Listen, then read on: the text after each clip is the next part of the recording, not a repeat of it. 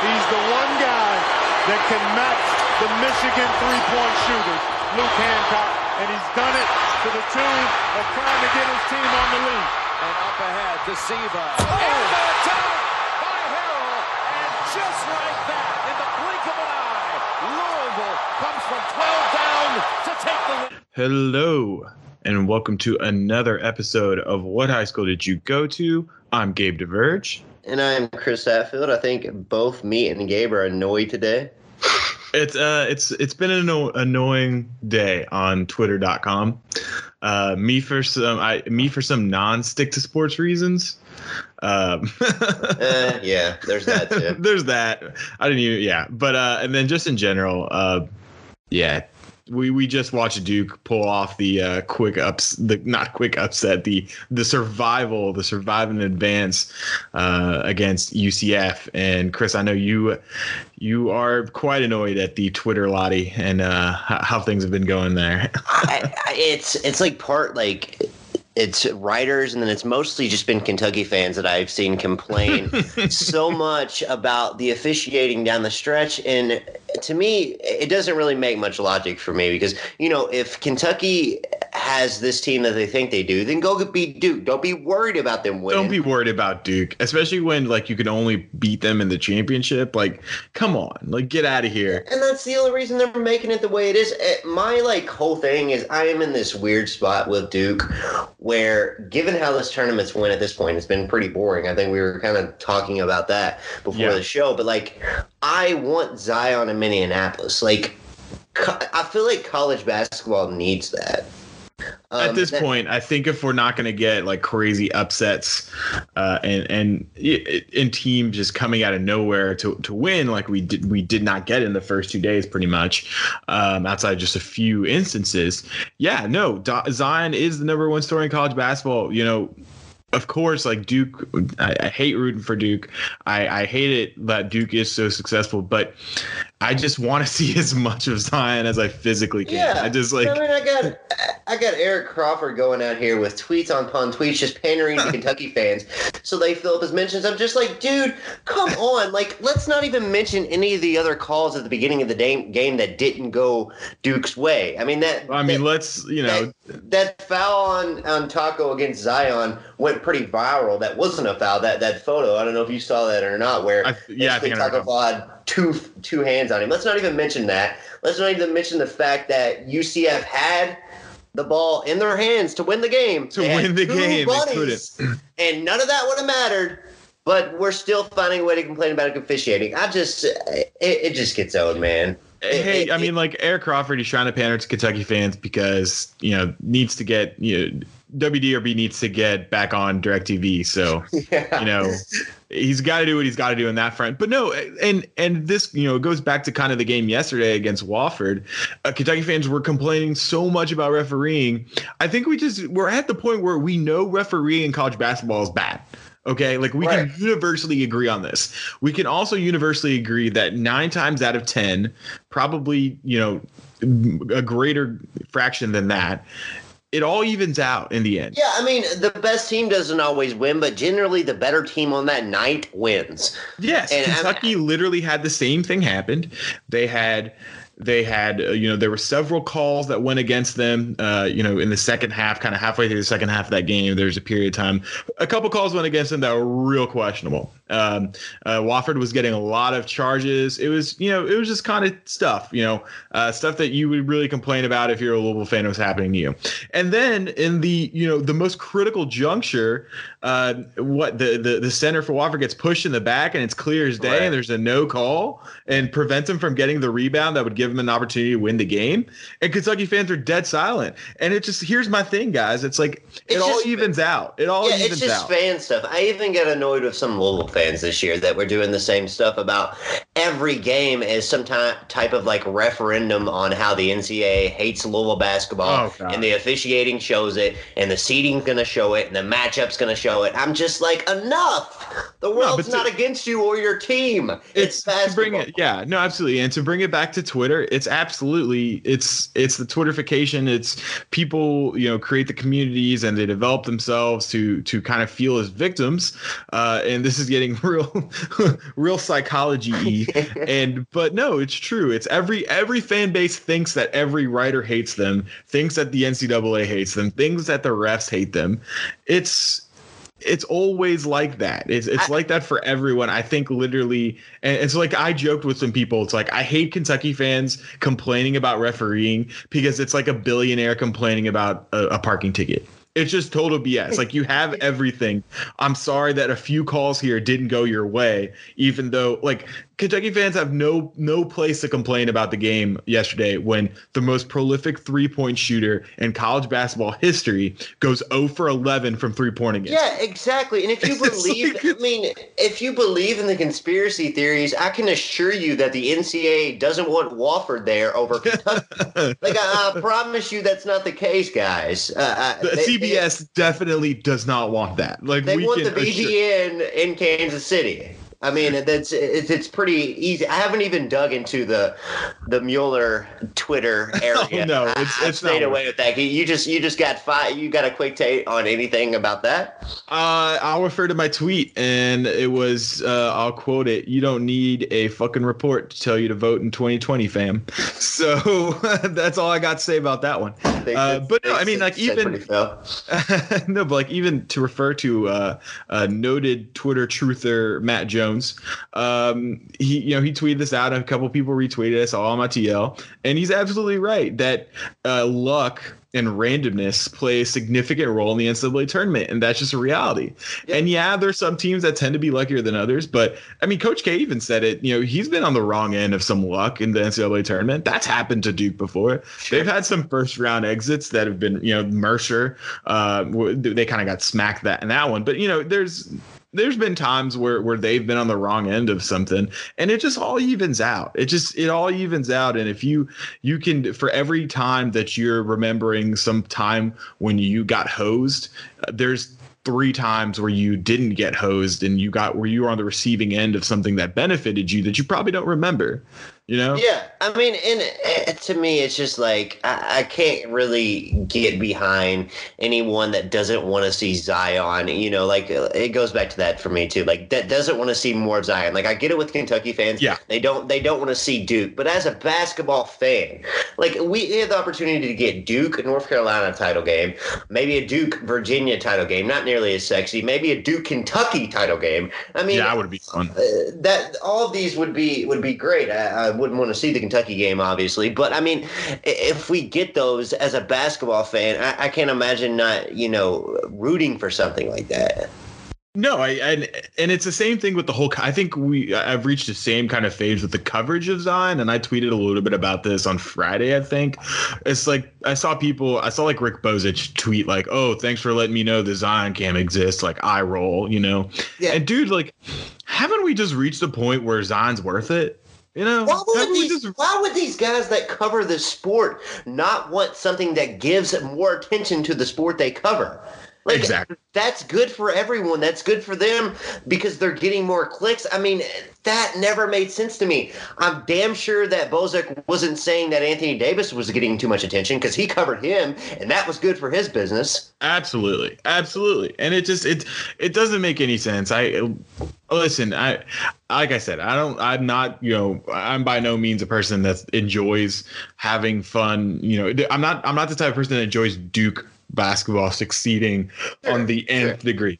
They're still Duke. They still stink. I still, you know, you still have the things that hate. Admittedly, their players this year are much less hateable. But come on, like, it's just enjoy this. Enjoy the best, you know, like literally one of the 3 best, you know, I would say Durant, Davis. I don't care your ranking, but like Durant, Davis, and Zion, the 3 best college basketball prospects of the 21st century. Like, yeah. They are. You can't tell me otherwise at this point. And we have one of the greatest, you know, prospects ever, and we're just like annoyed at it.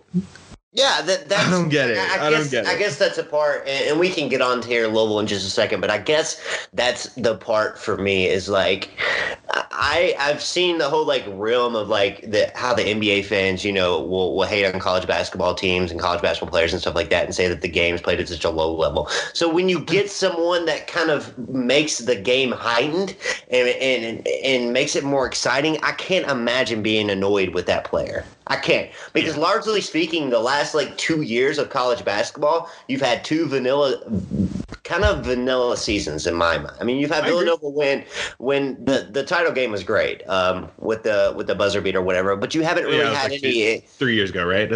You haven't had any really like generational players. And we needed someone like Zion, and I really hate that his last, like, you know, month of him being in college is just going to be largely people shitting on him for getting too much attention. It drives me insane. Which, honestly, I don't know. Twitter isn't real life. I think, you know, at some point, you know, I don't think that's the case. I think there's still the general casual public that watches this tournament will kind of look at Zion in a positive way. My hope, because I just think there's been nothing like him in college basketball in a long, long time. So you gotta enjoy that. But you're right, Chris. We could talk about this for a long, long time. Let's definitely talk about Louisville, our good old Louisville Cardinals, who talk about luck. Went up against a Minnesota team that averages 5 3-pointers a game, and they exploded against the Cardinals. What, for 12? They hit 12 3-pointers. I think they may have hit 11. Was it 11 or 12? It was 11 or 12. Okay, right? Don't remember. I mean, they averaged 5 a game. Jordan Murphy, who's hit 6 all year, hit 2. So I mean that. Yeah, it was a good time. So Louisville crashes out. Loses 86-76, and it wasn't that close, to be honest with you. I don't think that those threes were the be all end all for the game. I mean, definitely was a big reason why Louisville lost. I think the defense of Louisville was just in general pretty bad, and offensively, I think they couldn't get Jordan Warrior going, and you know he actually was. I don't think he shot poorly at all. If I recall, you know, pulling up the stats, he didn't even shoot that bad. He was 2 of 6 from 2, and then 2 of 4 from 3. He just couldn't get the shots. He couldn't get open. They couldn't hit him. And the rest of the team just didn't really show up. I mean, Christian Cunningham played pretty well. Dwayne Sutton 0 from 6 from 3. Chris, what were your general thoughts on the game, and when did you know it was over? When did you know we were losing? Because I feel like Jordan, I knew like. I knew very early in the second half. I think when Jordan hit that three is like it's over. I mean, you look at the numbers. Minnesota got outscored 29-0 in bench points. They were the first team since Norfolk State when they beat Missouri. I think that was 2015. I believe. Good old Norfolk State, the Colo Quinn season. Yeah, everyone remembers that. So they were the first team to win an NCAA tournament game with 0 bench points. They averaged 12 turnovers a game, and they only had 5. They went 26 minutes without one. So there was a lot of like weird things that happened in that game that kind of made a lot of our analysis on here irrelevant because a lot of things that happened we didn't really envision. But the thing that I kept just coming back to throughout that game is, man, Louisville really needs a pressure on-ball defender, and I'm not really sure why it took me this long to kind of figure that out because it just felt like for the better part of that game, the defense was so lax. Yeah, it felt like Minnesota was going to get their shots and their opportunities, and they were going to get decent looks, and they just had to hit them.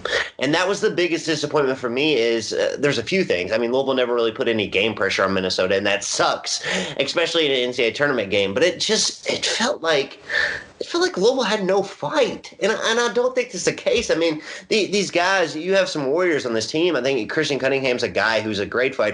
Dwayne Sutton is a guy who's a fighter, but it just felt like Louisville went down easily, and that bothered me the most. I completely agree, and we've said toughness a lot. We've talked about that word. Chris Mack talked about that word, but you're absolutely right. And there wasn't a level of toughness. Louisville kind of got popped in the mouth and never really truly responded. Yeah. I mean, they made it a little bit closer in the second segment, but not really, you know. And man, it was such a disappointment given, you know. It's so weird, Chris, because it's like if Louisville wins that game and then has a similar performance against Michigan State, it's all fine, right? Right. Like, we're all fine. We're not upset. We're like, we expected this. This is kind of the, you know, when we saw the bracket, this is kind of what we thought was going to happen. But it just felt really bad. You know, Pitino made it worse. I can't discount that. You know, seeing Pitino out there and seeing people make it such a big deal about Pitino when they clearly like wasn't a thing for Richard. Were you as shocked as I that we didn't really get a Rip Pitino gloating tweet though? I thought we'd get something.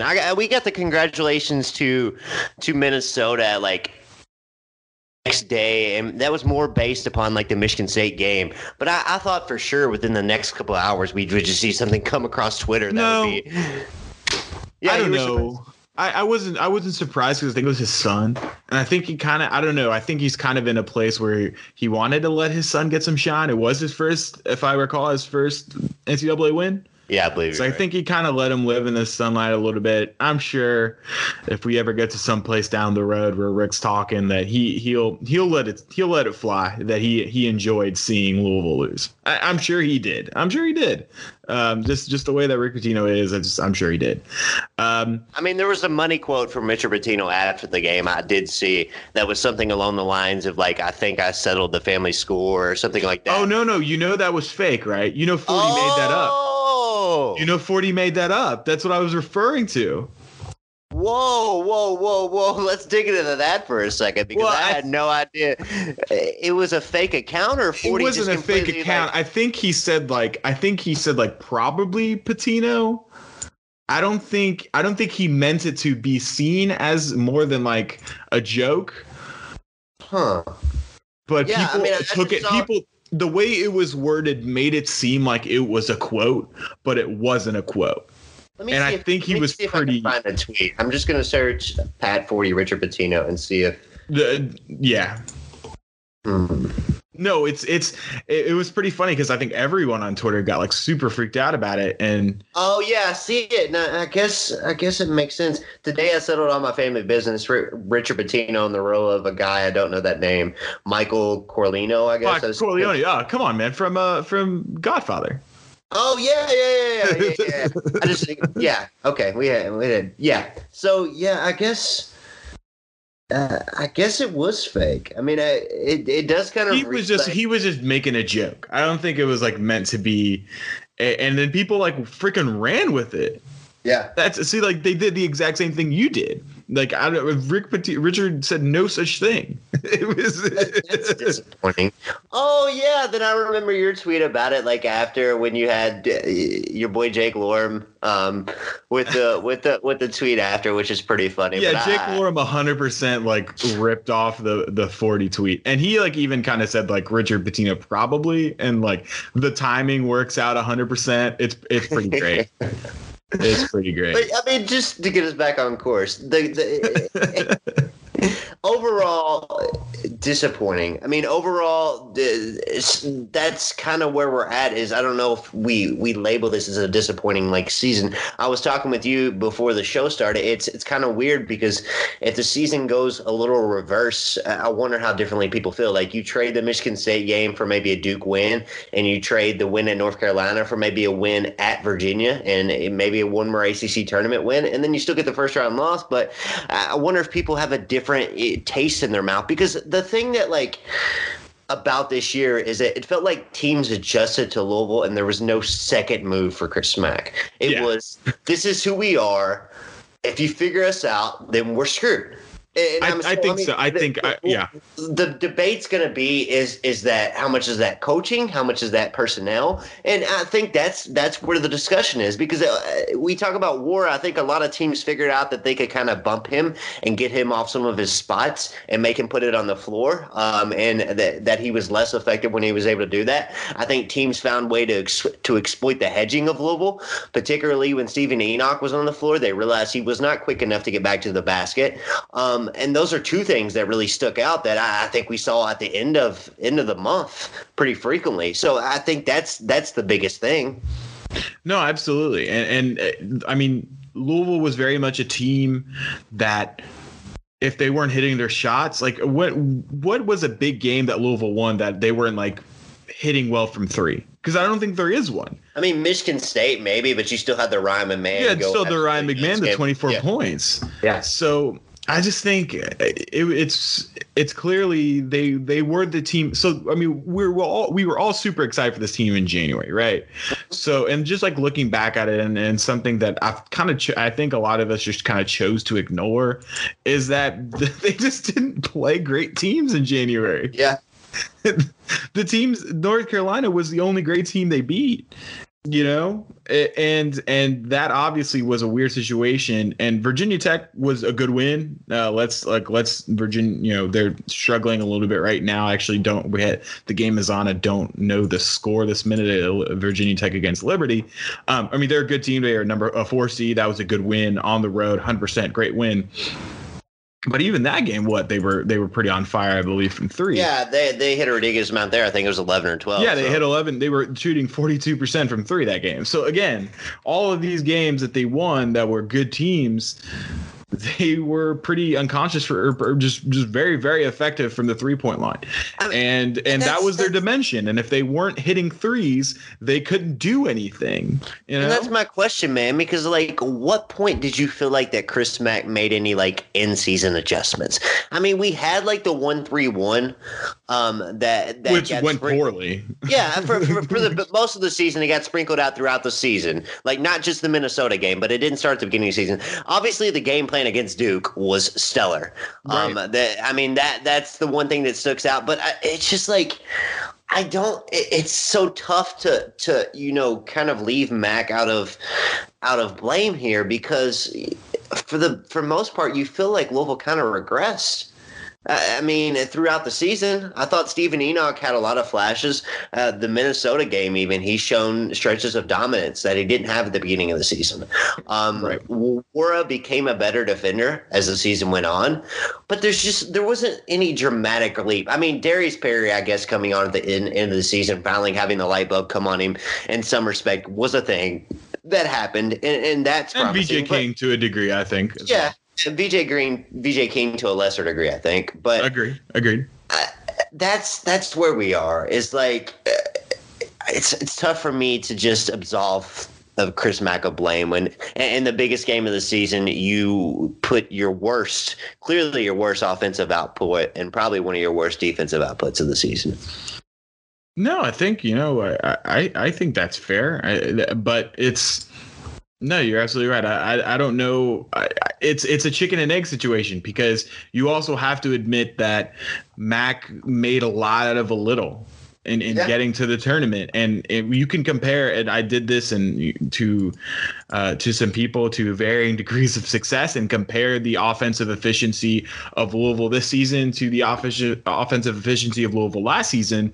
I mean, they went, just to give it to you real quick, they went from 57th in offense and Ken Pom to 26th after losing 80% of their scoring of the previous season.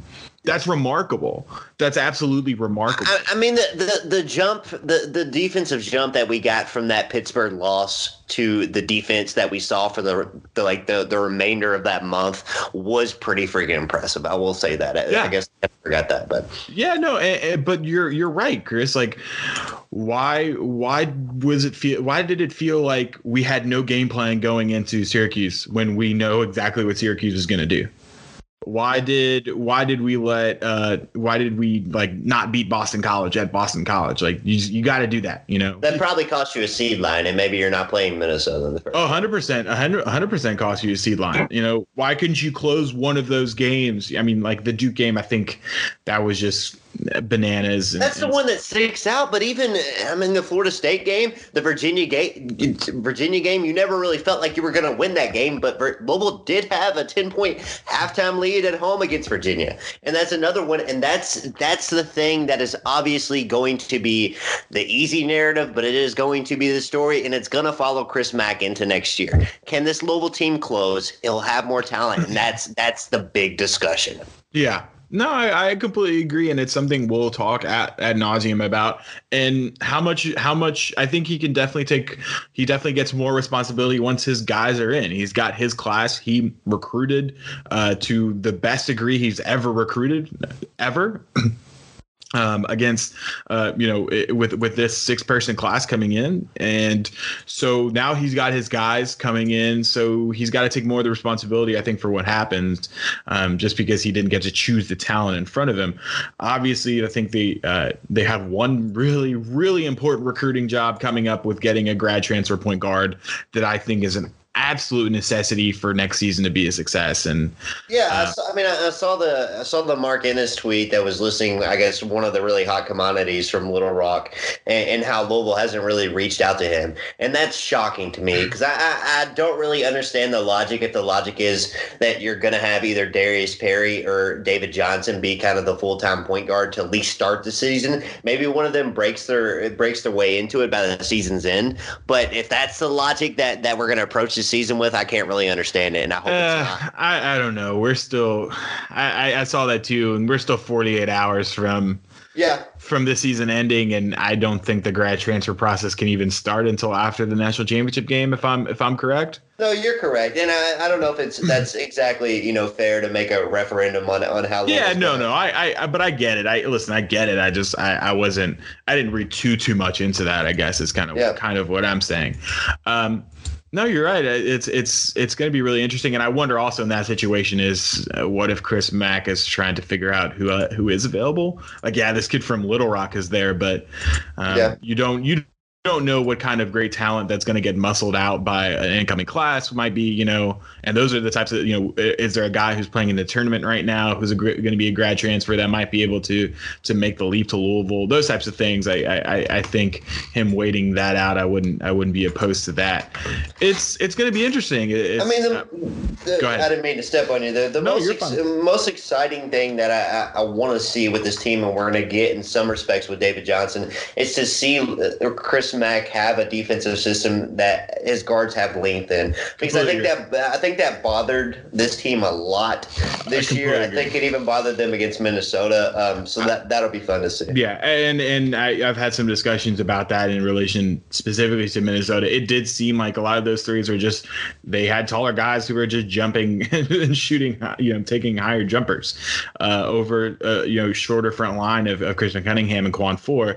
And you even mentioned it at the beginning of this conversation that Louisville really lacked an on-ball defender, like a tenacious on-ball defender, and I think that's what Quan Four was supposed to be, but his height really prevented him from doing that. Yeah, I just wanted to see someone that disrupt the Minnesota offense more, because I look at this game, and that's like my kind of argument with internal argument is how much blame Matt gets, because I'm not sure that Louisville could have done a whole lot differently, but I would have liked to see a little bit more pressure just throughout the game to kind of disrupt some of those sets. And I guess that the length and that plays into that. No, you're absolutely right. And I think the other thing that I, personally, I am concerned. I don't see on the roster right now, and hopefully we can see out of a potential grand transfer is just in general, more tenacious person and a tenacious leader. I've talked about it a few times, and we've had a few conversations in the pod. There wasn't a guy who is in a tournament game. You're down big. Who's the guy who's yelling in the huddle? Who's getting people going? I didn't see that. I didn't see that, Chris. I think that's something all good Louisville teams have had. Yeah, I think that point that you brought up a few podcasts, guys, about like where the Montrezl Harrell guy is, or where is that guy for this team? And I think that's something that shouldn't be missed. And my concern is that if that person isn't on the roster now, I don't know if one of these freshmen can come in and be that guy. I don't think they're going to be able to earn that quickly. Yeah. I don't know. Maybe.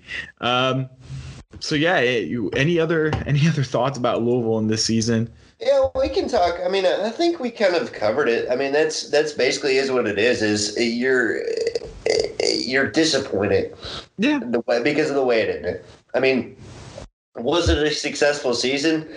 I guess if I was going to grade Chris Mack in the season, I would probably be between a B- and a C+, somewhere in that area, because, you know, the expectations for a lot of people weren't to make the tournament. I always thought this team was capable of the tournament. I've remained pretty strong on that throughout the season, that I thought the talent was on this roster to do that. So I started at a different point than a lot of other people. Yeah. But overall, was it a successful season? Sure. 20 wins? Yeah, I guess. It's not exactly a ringing endorsement, but it's not a ringing endorsement, but I think successful. But I think if that's the lowest level of success, then that's like a good foundational starting place. Yep. I think my biggest bummer about losing to Minnesota is that we didn't get another experience of playing another game.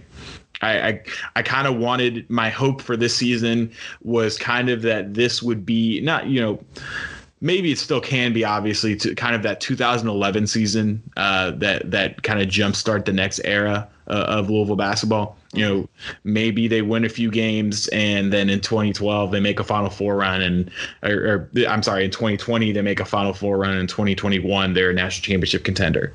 So I think my hope is that this is a springboard for that. I think it still can be, but I'm a little concerned just the way that they lost. It didn't feel quite as it was as inspiring. I don't know. Neither was the Morehead State loss, I guess. But just that's my hope for what this is. So we'll see. We'll see. What's been your favorite moment of the tournament to date? Oh goodness, my favorite moment of the tournament to date. Of this year's tournament, obviously. I think.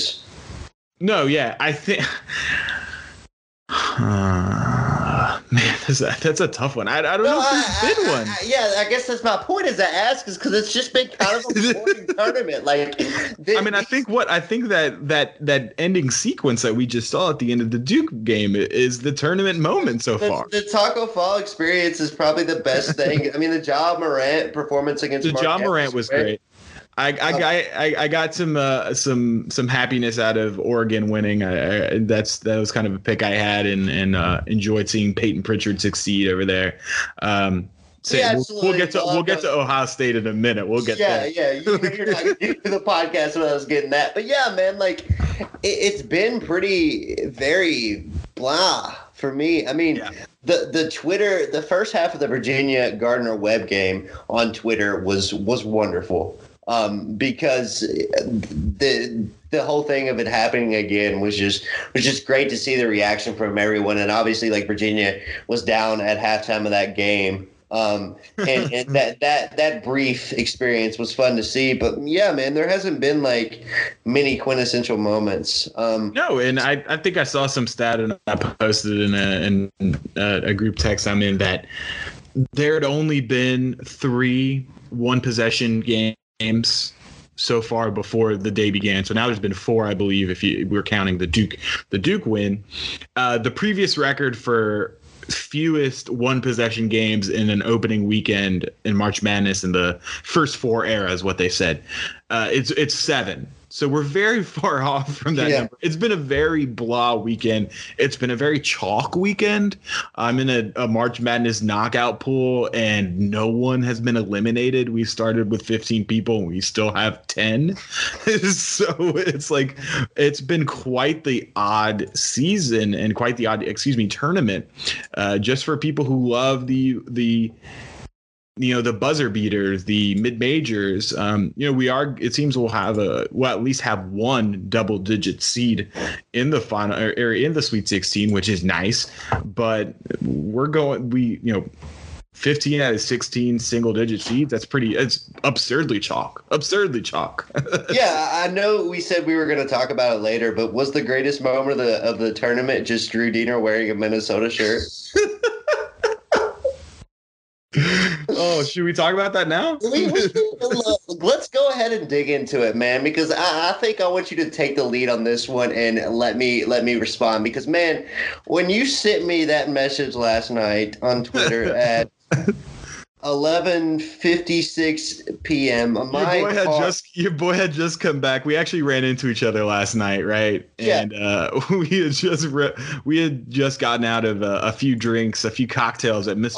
Lounge. I had a few bourbons in me, and my heart just filled with joy and warmth. And it was just great to see. So what was your experience in seeing that? I just immediately knew it was the ultimate Louisville media controversy. It was just like peak, like. Listen, we'll talk about, you know, kind of Drew Diener in general. Not just to immediately kind of say we're kind of going to rag on Drew Diener here because this is kind of, you know, he kind of deserves it a little bit in this situation. But we're having fun. No disrespects to Drew Diener. I think, you know, say what you will, but about this situation, but he's never been, you know, Chris, you're talking, if you run into him a few times, has been very gracious to you. I've never had any issues with him. So, and I know a lot of some people on Twitter have opinions in general, but this is not about that. This is about the fact that the person who runs the morning show gets caught wearing the Minnesota jersey, and I think that's funny. I just think it's funny in its own. I think it's funny because it was premeditated, right? Because he had to bring the Minnesota shirt with him, so he had to pack it. It wasn't like something he just picked up there. So he thought about this in advance to say, "Hey, if Louisville gets beat, I'm going to be rocking this the next day," and that's kind of what it is. And It's like so Louisville media, because like the Louisville basketball media is so incestuous and during the Rick Pitino era, right. And they knew they were so heavily connected to Pitino, his family, and to Richard, obviously. I'm sure that's, you know, Diener doesn't have a Twitter account, so he hasn't really answered for this yet. I'm sure he'll answer for it tomorrow.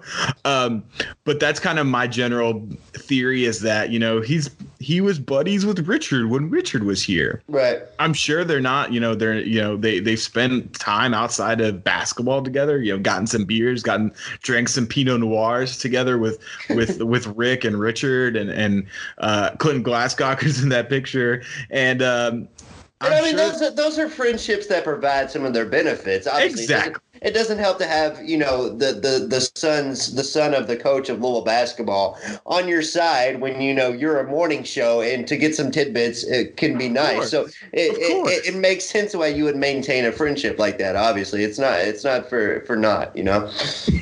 No, absolutely, man. Absolutely. And I think, you know, it's just funny. It's just super funny. And he shouldn't have been wearing a Minnesota sweater. He could have gone to the game.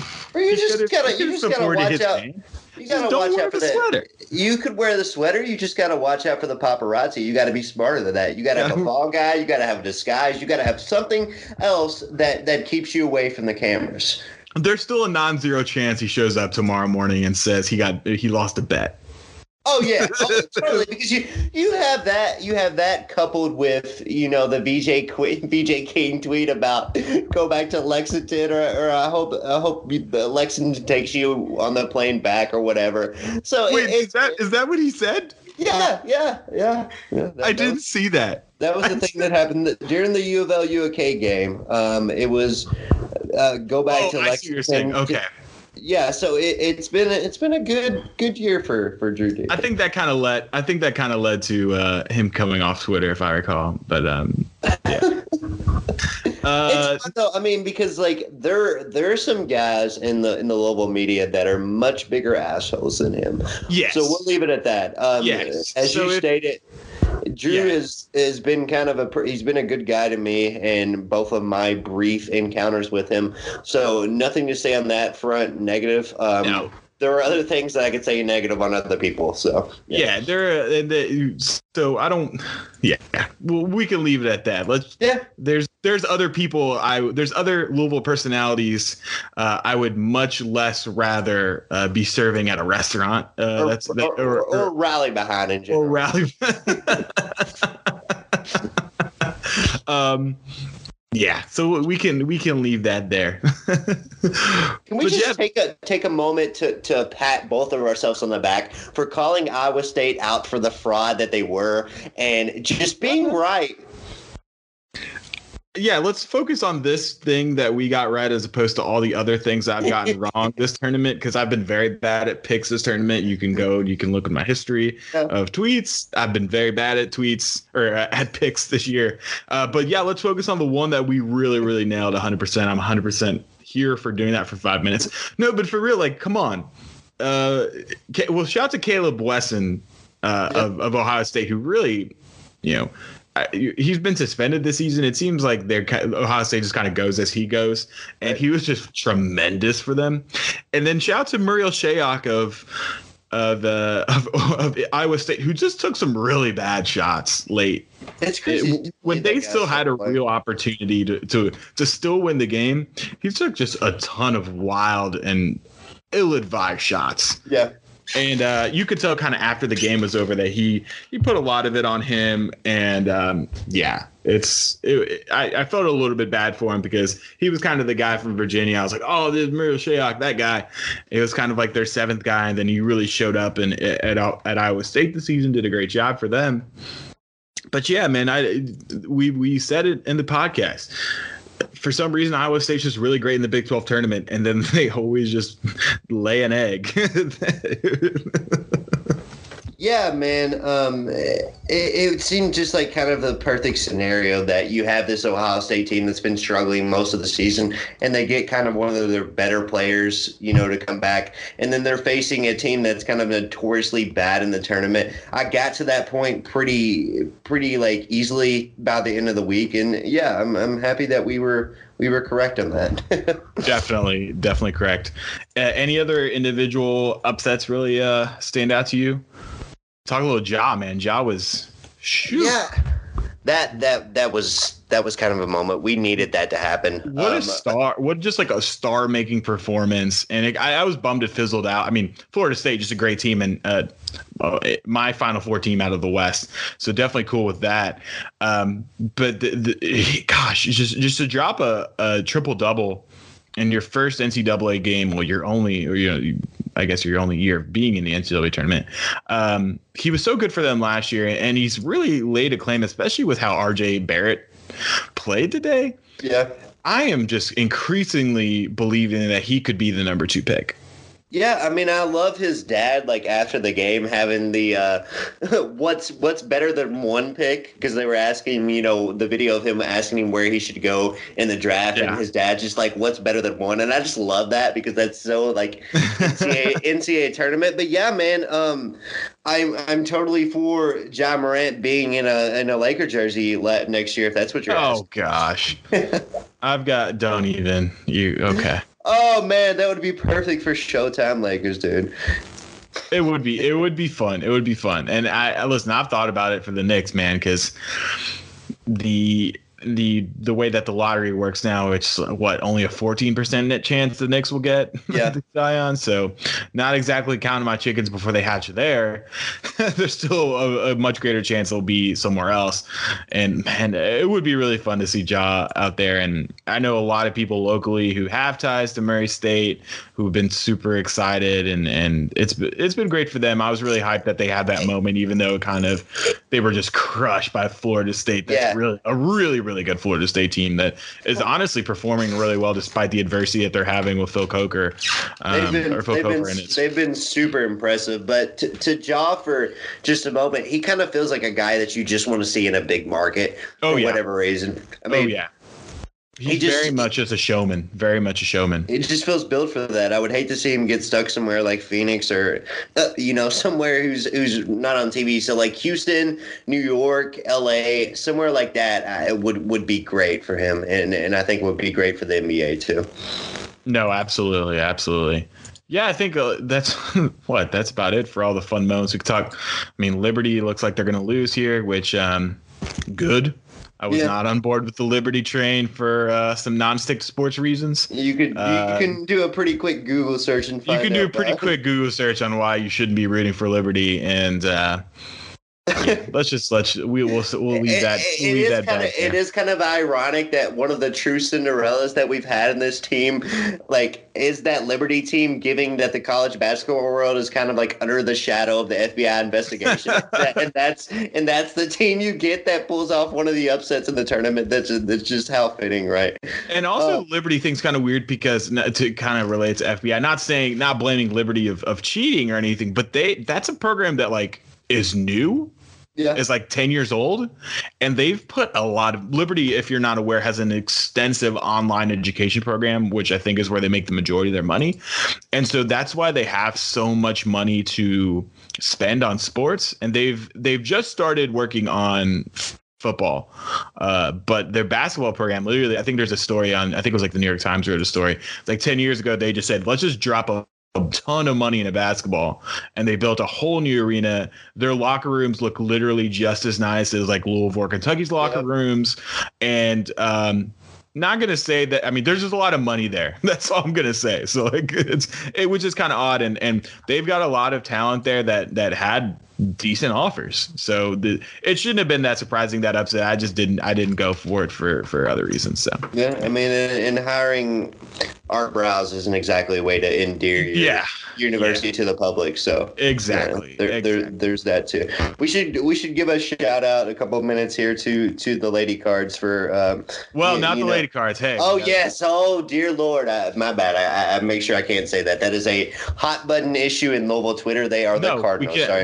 I've made that mistake 100 times. So I can, the Cardinals, the women's basketball team, being led by Asia Durr, who had another tremendous performance today. They made the Sweet 16.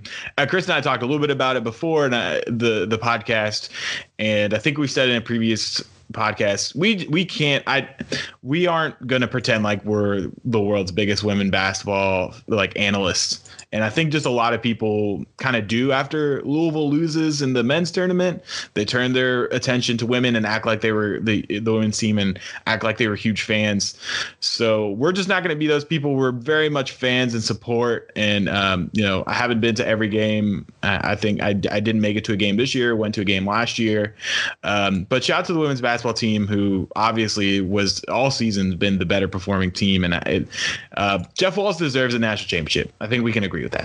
Yeah. Do you have any hot conspiracy takes on Louisville having UConn as their 2 seed? And the world is not exactly fond of Jeff Walls. The college women's basketball world isn't. I know some of the officials aren't his biggest fan. So I did find that kind of funny. Like that, of course, they give UConn the 2 seed in that region. That did make me laugh.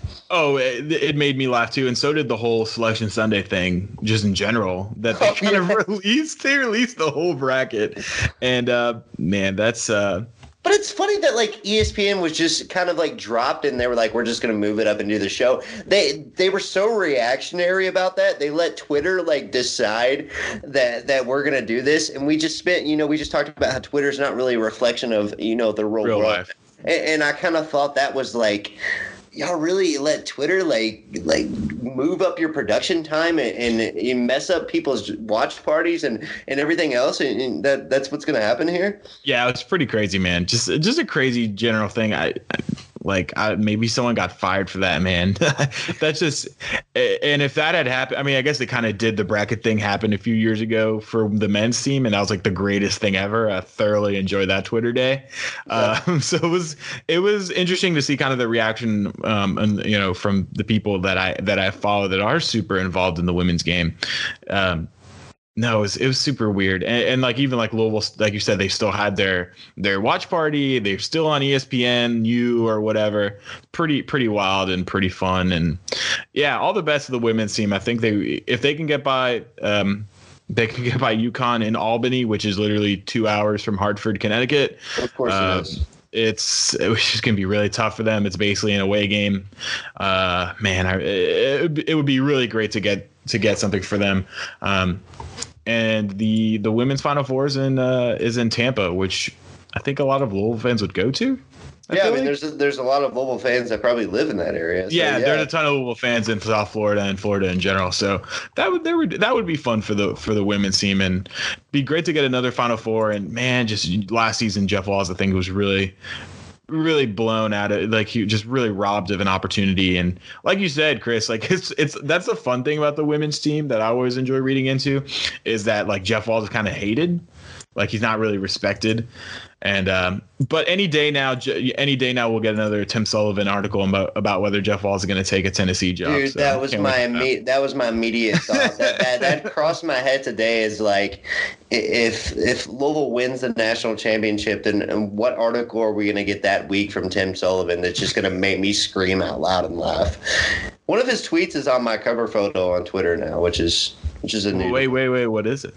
It's Mike Trout is to Bryce Harper as Joe Montana is to Joe Namath. And then it's a response to his tweet that just says, too easy. And it's by him. And it's just very Sully, and it's perfect. And I love it so much. Oh, gosh. We're gonna get rid of Pitino in Birmingham, huh? Potentially. I actually just pulled up Jeff Goodman literally just like posted something that was like projecting who could be the candidate for the Alabama coach, and you'll get a kick out of this one. His pick, Chris Beard, of the Lord. Texas Tech Red Raiders. Why would he take that job? That would be a step down. He says, I'd be surprised if Beard leaves Texas Tech for Alabama, but it's worth a shot. I'd throw everything I can to try and lure him to Tuscaloosa. Yeah. Make him an offer I can't refuse. He kind of makes this, it seems like, I'm just like kind of skimming it. It seems like the underlying theme here is that Alabama has a lot of money that they want to spend on basketball. Yeah. So then he says second call is Kelvin Sampson. I can't see Kelvin Sampson in Alabama. No, that one would seem a little bit more logical. I couldn't see Kelvin Sampson either there, but I could see him leaving. But I could see him leaving, but I could see. It does seem like a weird fit, though. Yeah, I wonder if that's a Thad Matta spot. Maybe not. People are always saying that Thad Matta is pretty okay not coaching anymore. Yeah, I'm seeing it now. The Mick Cronin one's interesting. I could see that. But Rick Pitino, I mean, come on. What about it? Like Rick Pitino and Nick Saban in the same university. That's something we need. It's crazy because I would imagine how annoyed Rick Pitino would get that Nick Saban is stealing the thunder from his basketball program. Like, you know, midway through the basketball season, when they're talking about spring football more than they're talking about a conference matchup against Vanderbilt. Like that just would be perfect. I will tell you what, there's a legit outcry from a lot of Alabama fans on Twitter and on message boards, and there's a good sizable group of people that want them to make a phone call to Rick Pitino. Good. I don't think it's going to happen in this situation just for some weird. I don't know. It doesn't feel like it's the right one. It doesn't feel like it's the right fit, but it is going to take a fan base like Bama's fan base that is just willing to be like, let's roll the dice on Rick Pitino. It's almost going to have to be like a Tennessee coaching search situation where they put pressure on their athletic department to make that move. And that's why I was really keen on the UCLA and UNLV, you know, positions, because those are fan bases that have a little bit of money behind them and can kind of push things to be a certain way. So if Pitino kind of became the man, the choice of the fan base, that he could definitely get his way there. A few other jobs out west. Cal just opened up. That one intrigues me a little bit. Good night, sweet sweating prince, Wyking Jones. Mike Rutherford posted an article earlier this year kind of laying out why this year's Cal team was potentially the worst in the worst conference team in like history, or Big Six team in history. I think they won that week, actually, the week he posted it, because I remember him kind of like making that joke. But I remember that article. Excellent. I thoroughly enjoyed that, and they were just garbage. Oh, God, they were garbage. But apparently Jason Kidd, the contender there, which would be interesting. I can't see Jason Kidd in college basketball. I don't get it. He's not a good coach. He's not a good coach, and he wasn't a good NBA coach, and I don't think he's going to be a good college coach. So I've been wrong before about these types of things, but that doesn't seem like a fit. That just seems like you want to make a splashy name. That's what that seems like to me. Yeah, and then the other one that comes to mind is Washington State, and you're not going to see Robitaille there. I don't even think. Texas A&M also open. I don't see that happening, though. Washington State may be legit the worst, might be the most difficult college basketball Power 5 job that I can think of. That's a really difficult position, but the Texas A&M one is a little more interesting, but I'm there with you. UNLV and UCLA still feel so much more perfect. Vanderbilt also available, not too far away from Louisville. Rick Pitino, his old stomping grounds. Rick Pitino, Nashville. It's 100 Mike Mara's, and they're all the greatest shooters you've ever seen. A chance to play John Calipari twice a year. It's that would be interesting. I don't think it's. I don't know. I've got a feeling it's gonna be another year before he gets a job. Yeah. But I think it's going to happen. I think it's going to be like a New York school, maybe a St. John's. What, man, if St. John's came open, I'd really. I would absolutely love that. I think about that one. Year too early. I think if they would have missed the tournament this year, and missing it back-to-back years would be what they need to make that move. But the day that does happen, we're gonna have to do an emergency podcast and just go 100%. On as long as possible on that, because it is going to be a very joyous day. 100%, completely agree. But I think that wraps it up for me, man. Yeah, that about wraps it up. That does it for Louisville sports kind of talk for the most part this year. I mean, obviously, I think we'll talk women's team as we mentioned. Yeah. But you or I don't think we're huge Cardinal 9 followers, and I don't think. I think we may have an episode where we do kind of a deeper dive to some of the FBI stuff, because I do think that's an avenue worth going down again. What's going to happen for Louisville down the line? Because as much as we want to kind of ignore those things, I'm not sure that's quite over. Yeah. But I completely agree. But I think what's next for us, Chris, is definitely some more. We're not going to stick to sports, man. Yeah. And we definitely are interested in putting some interviews on the podcast. Chris and I kind of have a little list of people that we kind of want to talk to. So hopefully you'll start to hear those in the weeks and months ahead, because this is going to be the silly season for sure. Yeah. We have some Matt Bevin and the non-vaccine conversation to get. Yeah, to. Man, we have that. We have a governor's election this year, and we've been talking about that outside of the pod and kind of what we want to talk about in relation to that. If you have any feedback, suggestions, comments, things you want to see, just reach one of us on Twitter, or you can do that, or we have an email address. It's gabe@whathigh.school. That was terrible. I really butchered that. gabe@whathigh.school. And we'd love to hear from some people. I know we've both heard from people kind of individually saying what they've enjoyed and stuff like that. So appreciate everyone following us while the sports season's gone on.